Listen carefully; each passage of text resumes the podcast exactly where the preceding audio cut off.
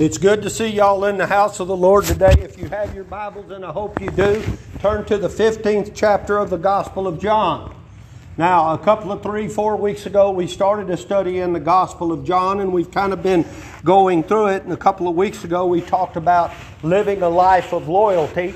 And then last week, we talked about living our lives trusting God. And today I want to spend a little time talking to you about a life that is filled with love. Because in every case, whether we talk about loyalty, whether we talk about trust, or we talk about love, it doesn't matter. We have to have some sort of experience with it in order to appreciate it more. Some things just can't be done unless you have a little bit of experience. For instance, if I asked someone to bake a cake who had never seen a cake or ate a cake, they would not be able to prepare one very well. And, it would be like asking someone to quarterback a football team. How could you quarterback a football team when you've never watched a football game? So no amount of discipline, no matter how hard we try, is going to get that cake out of the oven or magically move a football team down the field, if we don't know what a football is. Well, the same concept applies with the life of living a life of love. You've heard me preach about love no telling how many times, over and over again. But today we're going to see Jesus' command about love and His command for us to love, and also what extent we are to love. Now, most people have a sense of value of this command. But do we really know what love is? A lot of times we think of love as being simply the support of someone else. I heard a cousin of mine define it as a sensational itch around the heart that you can't scratch. But people tend to look for some kind of affirmation of the identity that they want to achieve. But is this really love? Is it real love? Jesus truly wants each one of us to not only taste His love, but to see His love. Because it is only then that we can love one another as Jesus has loved us, as Jesus intended. So, you may be sitting there going, okay, Mr. Fancy Pants Preacher, what is love? Well, the definition of love is a set of emotions and behaviors characterized by intimacy, passion, and commitment. So we see that love involves care, it involves protection, it involves closeness, it involves attraction, affection, trust, but love can vary in its intensity and it can change over time. So let's listen real closely today as we go through these verses. Jesus is going to explain to us His concept of what love truly is and what He meant it to be. Now, something I need to point out before we start reading. Love should bring joy. Who doesn't want joy? Everyone does. And that's why for many of us, Jesus' statement, if you're looking in the 15th chapter, you look in verse 11, He says something along the lines of, I have told you these things so that my joy may be in you and your joy may be complete. Now, when you think about that, that's a very powerful statement. That's a very profound statement. Your joy may be complete. Who doesn't want complete joy? We all do. So We're going to look at these verses here in the 15th chapter, and we're going to see what Jesus is trying to tell us. Now, I want to back up to verse 9. John 15, verse 9. Now notice these are Jesus' words. As the Father hath loved me, so have I loved you. Continue ye. That word continue means abide. Abide ye in my love. If ye keep my commandments, ye shall abide in my love, even as I have kept my Father's commandments and abide in his love. These things have I spoken unto you, that my joy might remain in you, and that your joy might be full. This is my commandment, that ye love one another as I have loved you. Greater love hath no man than this, that a man lay down his life for his friends. Ye are my friends, if you do whatsoever I command you. Henceforth I call you not servants, for the servant knoweth not what the Lord doeth, but I have called you friends, for all things that I have heard of my Father I have made known unto you. Ye have not chosen me, but I have chosen you, and ordained you. That word ordained means appointed, that ye should go and bring forth fruit, and that your fruit should remain, that whatsoever ye shall ask of the Father in my name, he may give you. These things I command you, that ye love one another. Let me visit with you today about a love-filled life. Now, let me say this. When Thang's talking about those first couple of verses, verses 9 and 10, when things are going well for us, we're elated. We have some sense of joy. But when the wheels fall off of the wagon, when things in our lives start falling apart, a lot of times what we do is fall into depression. But what I want you to understand is this. True joy transcends the rolling waves of circumstances in our lives. In other words, if we have a true relationship with Jesus Christ, that's where our real joy comes from. You know, because when our lives are intertwined with Jesus' lives, he helps us overcome the adversities that come into our lives, whether we're at the highest of highs or we're at the lowest of lows.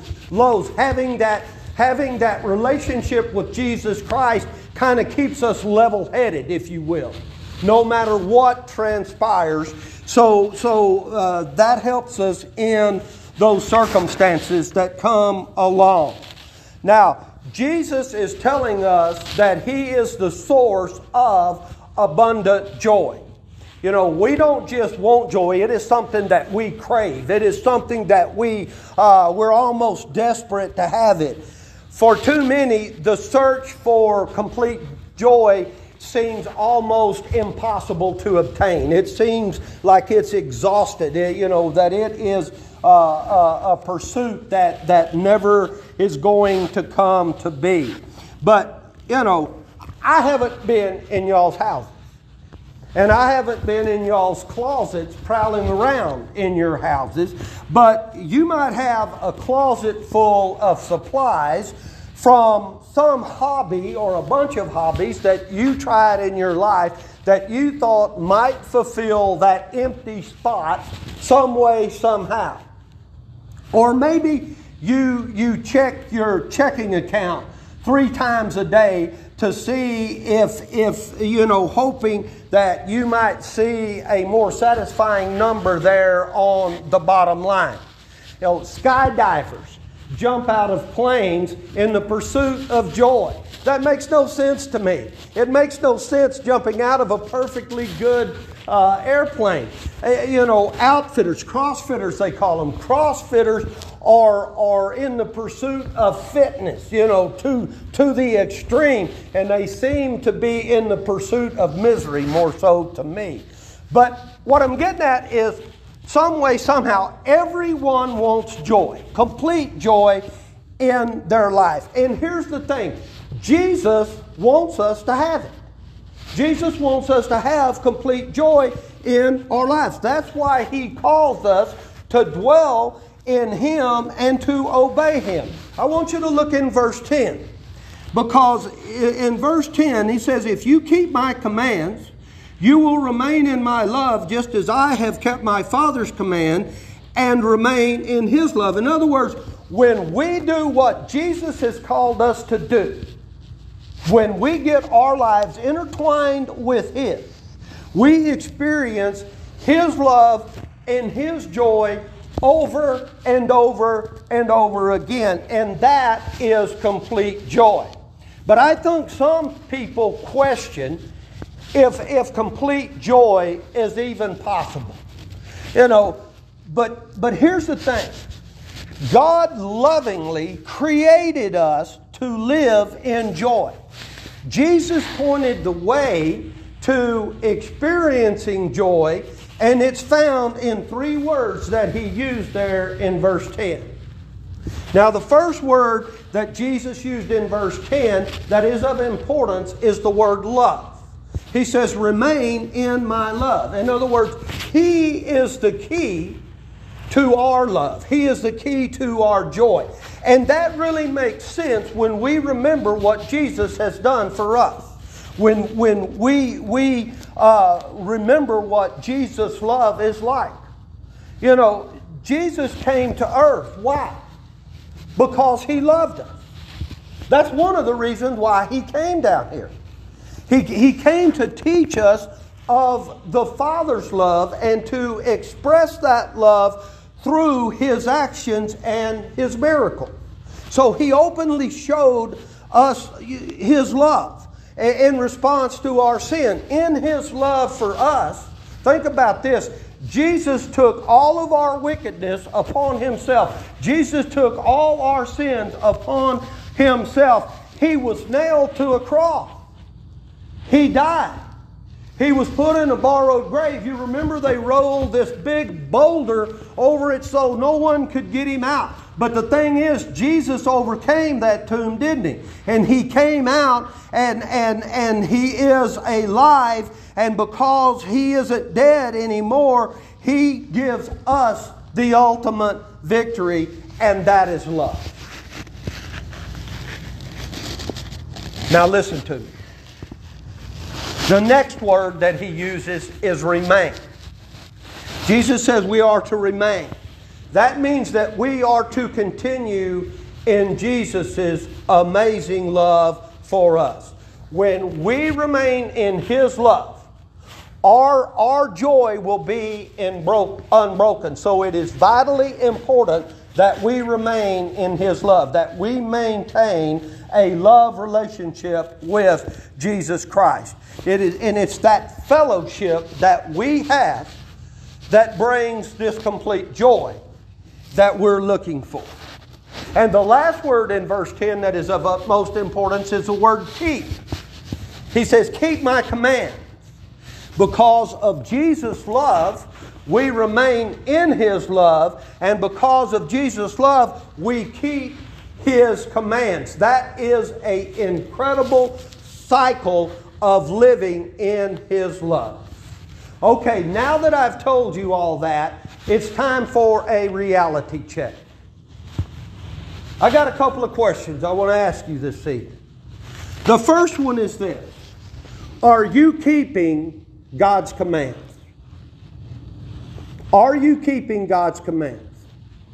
The next question I want to ask you is, are you taking those steps to remain close to Jesus through personal Bible study and prayer? The sad thing for me to think about is this. There is people that go to church on Sunday, and that's the only day of the week they open their Bible. There are people that go to church on Sunday, and maybe they get called on to pray, and that's the only time they pray during the week.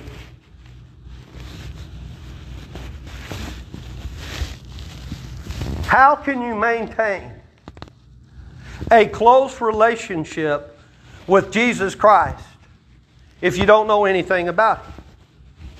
It kind of goes back to that baking the cake theory we was talking about a while ago, or being the quarterback of that football team. If you don't know how to do it, you can't do it. How can you remain in a close, loving relationship with our Lord and Savior if we don't get to know Him? We don't ever think about Him. We don't ever talk to Him.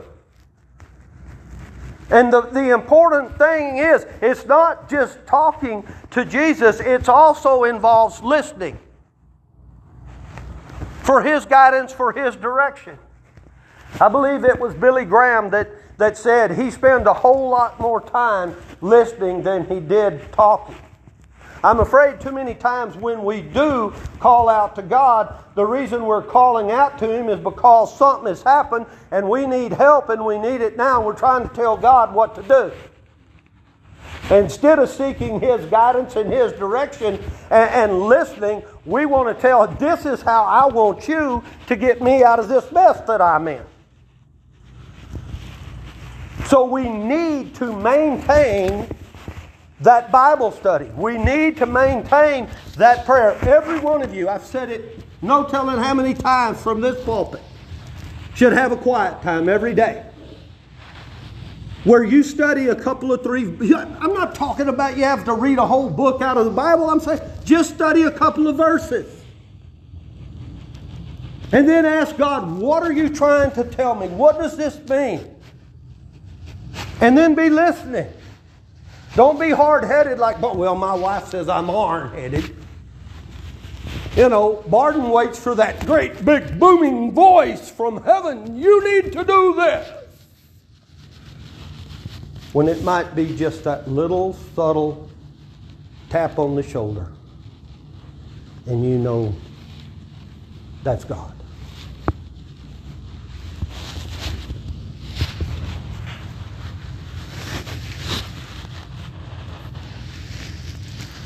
So now, we may be sitting here thinking, well, I really don't understand fully how we are to love.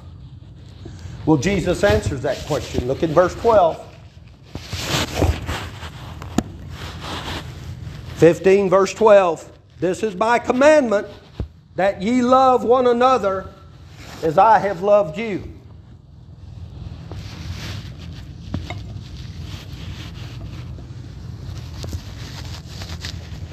We are to love each other as Jesus loved us. Why? Have you ever thought about this? That Jesus loved us enough that He gave His life for us. That's one of those wow moments. That's absolutely incredible for me that a man of perfection like He was would be willing to die for some sorry sap like myself. That's hard for me to comprehend. And here's the thing, we may not have to die for someone, but there are other ways that we can practice sacrificial love. Simply by listening to someone that is struggling with something, or by helping someone that's down and out, or by encouraging someone. You know, it's a whole lot harder to encourage someone than it is to tear them down. Or maybe by giving to someone that is in need. So, we give all the love we can. And then we need to try to give just a little bit more. I want to tell you a story. This is a story about Javier Sotomayor. Javier Sotomayor set the world record in the high jump. 2.45 meters. That's a little bit over 8 feet. It's a record that he's held for like 30-something years now. Now think about this. He jumped with me reaching with my arm straight up. That's 7 foot 4 inches. So 6 more inches up there is how high he jumped. Now, the reason I'm telling you this story is this. I would do well, and I know this is going to be hard to believe, me being in such great physical condition as I am. It's pretty hard for me to jump a foot if I try. If I'm in Johnson grass about chest high mending fence, and I step on something that feels kind of like Jell-O and it begins to rattle, I might get 1.5 feet. I remember my father one time, years ago, we were working in Johnson grass about that high mending fence. And I don't know if it was him or me, but one of us got close enough to a rattlesnake or stepped on one, and it started buzzing, and we both broke and run to the pickup. And Daddy beat me there, and he smoked roll-your-own cigarettes, and he'd already rolled a cigarette and was smoking it, wondering what took me so long.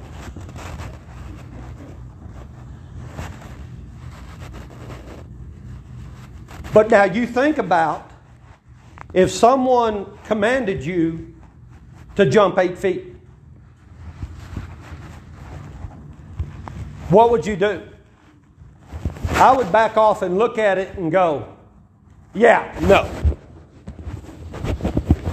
No way. Not a chance.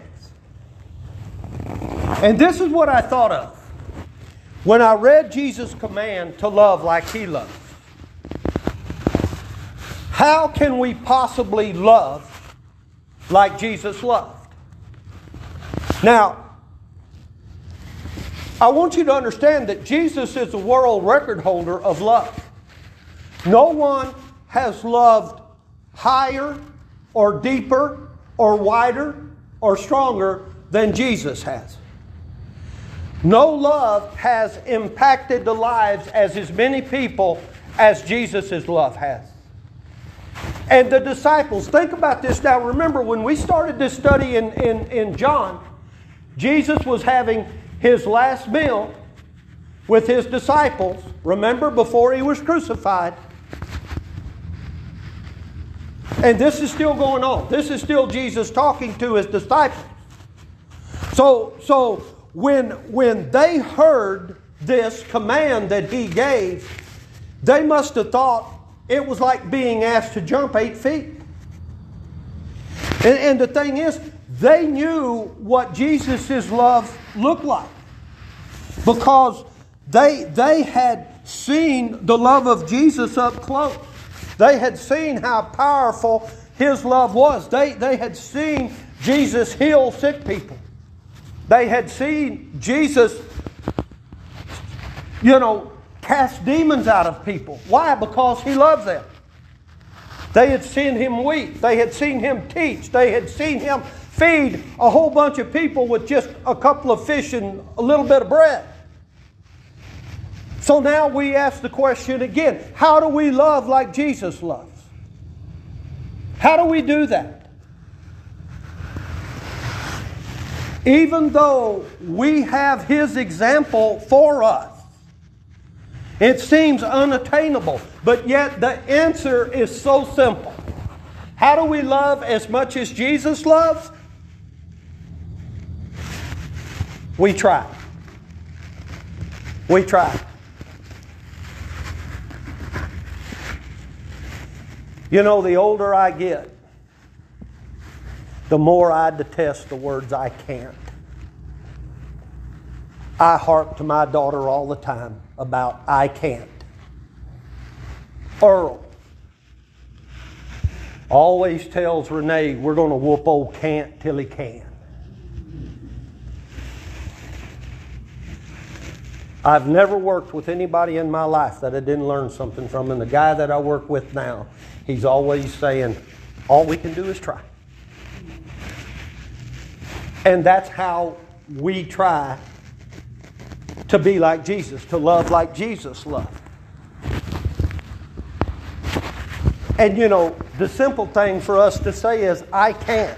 And it makes me mad, Dylan, when I get out that jar of jelly and I want to open it and I can't because my arthritis won't let me. And I have to go get Renee to open it for me. And it makes me mad. But I can't. But thank God I got this device that it fits on most lids. You put her on there and give her and it works. But then sometimes I can't hold the bottom. Oh, I'm going to quit griping. We try to experience and love like Jesus loved. And we experience the love of Jesus when we obey. We look at Jesus and we try to be like Him. Now, most of us probably will never jump like Javier Sotomayor did. And we will never love as much as Jesus loved. We may not be able to love to the same degree as Jesus loved, but we can love in the same manner. We might not see the impact of our love in the lives of people as much as Jesus did, but we can share the same heart. We love. Why? Because we have been loved. And that's the mandate. Be loved and be obedient. Now, Jesus clarifies this for us. Look in verse 13. Greater love hath no man than this, that a man lay down his life for his friends. You are my friends if you do whatsoever I command you. That means the love of Jesus wants us to have for another is active. It's not just something that we say and then walk away. We put our love in action. Our love should be sacrificial. Loving as Jesus loves means sacrificing something of ourselves for the sake of others. And if we obey in that way, it's like Jesus being obedient to His Heavenly Father. Now think about this. Sacrificial love. Yeah, that may hurt us to some degree. It may cost us dearly. But we move forward for the sake of the ones we love. It gets down to this. It's one thing to talk about love, but it's another thing to do it. It's easy to talk, but not everybody can walk the walk. Listen to me now. I may say that I love my wife, but yet I refuse to do anything for her when she's sick. That type of love doesn't count for anything. It doesn't amount to diddly squat. Love is put into action in our obedience. If we're not demonstrating our love through acting, we really aren't loving. If our love never requires sacrificing, we're only talking. Think about this, folks. Jesus laid down His life for us, and He called us to act accordingly, to love as He loved us. Now, I want you to think about some relationships you have in your life. Are you possibly being selfish in any way in those relationships? If you are, you need to ask God to show you where you need help in loving others. And I want to tell you something. You'll be amazed at the good it does. Look in verse 15.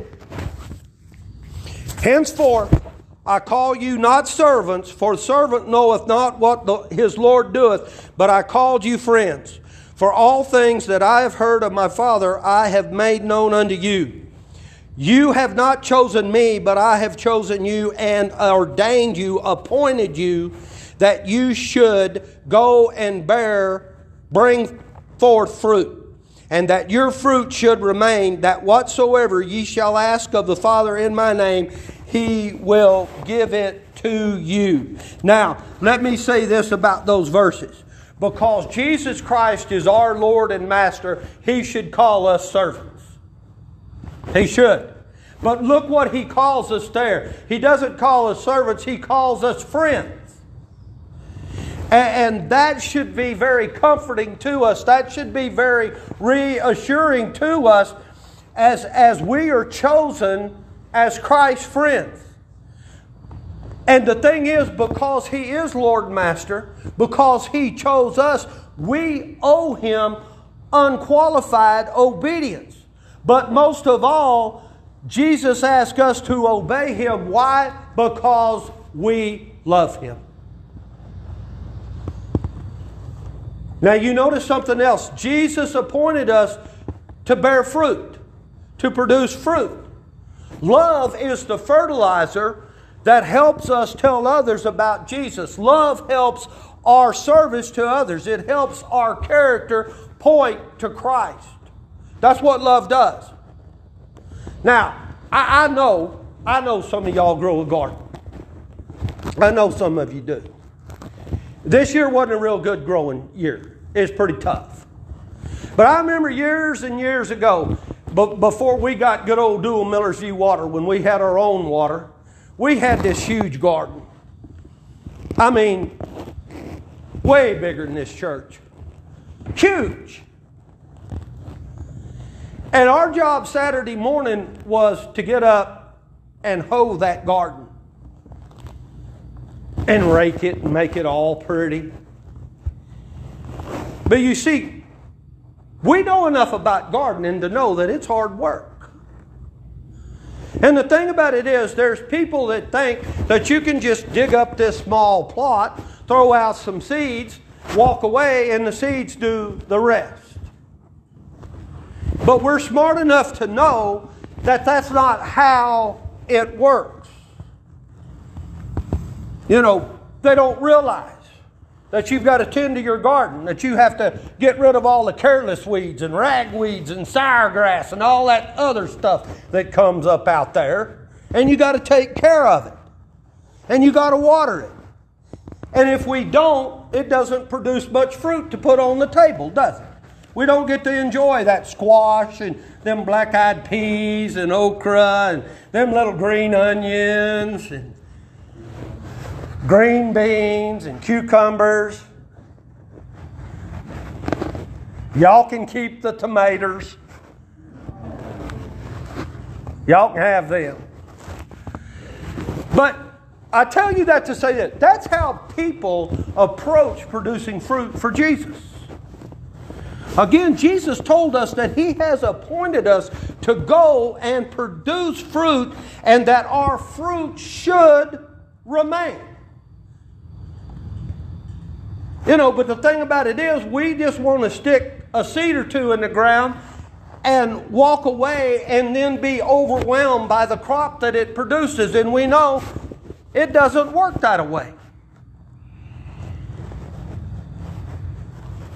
That's not how we produce spiritual fruit that's going to remain. We have to bring that loving, remaining, and keeping. You remember the three important words from verse 10. We have to bring those into the process. What Jesus is telling us here, folks, is that remaining close to Him is the vital point of any kind of fruit for Him. Look in verse 17. These things I command you, that you love one another. Did I get that right? That we love one another. Let me tell you something. Why is it so important that we love one another? Why is it so important that we support one another? What do you think? I can tell you why. Because as Christians, we'll get all the hatred from the world. The world don't like Christians. So that's the reason why we've got to love each other. That's the reason why we have to support each other, so we're not overwhelmed. My question to you is this. Do you allow some small, inky-dinky little problem to get in the way of your loving other believers. Something that don't amount to a hill of beans. What did Jesus just say right there? But something else more important than that, than love one another. He says, these things I command you. He commands us to love one another, and then He gives us the strength to do it. And I know what you're thinking. A week or three or four ago, when we kind of got started on this, we established the fact that there's some people out there that are just hard to love. They make it a struggle. But you think about this. How many times in these few verses have we seen Jesus say, love one another? You know, He's trying to tell us that we are to never stop remaining or abiding in His love. No matter what. We are never to stop loving as we have been loved. When Jesus calls us friends and appoints us, these things don't neglect the fact of that previous command to dwell in Him and to love like Him. In other words, we have to prioritize our lives based on our friendship with Jesus and calling of bearing fruit. We bring that love of Jesus to the people around us. Love is Jesus' love, and that sounds really simple, doesn't it? But it takes some work. It takes some work. But I want to tell you this. Our love for Christ is the key for bearing fruit for Him. And our bearing fruit like Jesus asked us to do. Because He commanded us to bear spiritual fruit. But what kind of fruit are we talking about? Well, some people think that bearing fruit means that they have had this great evangelical success, meaning how many people they have led to faith in Christ. Some people connect fruit to acts of service. In other words, the ministry that they do in Jesus' name. And some people insist fruit is about personal growth. The character of Jesus that God shapes in each one of us. Now, I've given you three choices. Which one do you think it is? It is all of them. All of those can be backed up scripturally. Every one of them. To bear fruit, yes, can mean leading people to Christ. It can mean serving them in Jesus' name. And it can mean developing the character of Jesus in ourselves. But let's not separate remaining in Jesus and loving like Jesus from serving Jesus and bearing fruit for Jesus. If we attempt to bear fruit without remaining and loving in Jesus, that's like trying to grow something without water, sunshine, and dirt. You got to have all three of them. And if you don't, you're not going to get anywhere. So if we want to bear fruit for Christ, what do we need to do? We need to show others the love of Christ. In other words, we have to let our light shine.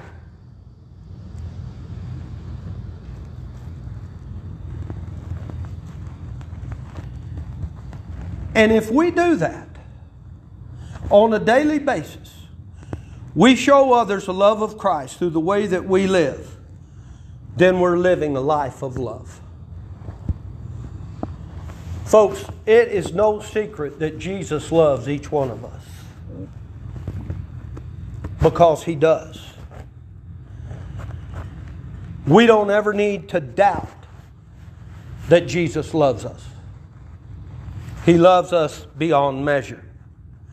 And all He asks from us is to love Him in return and share His love with others. What did He tell us in verse 12? This is my commandment, that you love one another just as I have loved you. And then we will have that love-filled life. Let's pray together. Father God, we just thank you for your love, your mercy, your grace. Father, we thank you for forgiving us when we fail you, Father. Helping us to be aware that we have done wrong. And just ask for forgiveness. Father, we thank you for your Son that died on the cross, that took all of our sin, that took all of our wickedness upon himself because he loved us so much. Father, just help us try to love that much. Father, we just ask that you guide and direct each one of us. Certainly, Father, continue to protect us in this very challenging time that we live. I thank you for these people here today, Father. Folks that are not with us, we just ask that you keep them safe.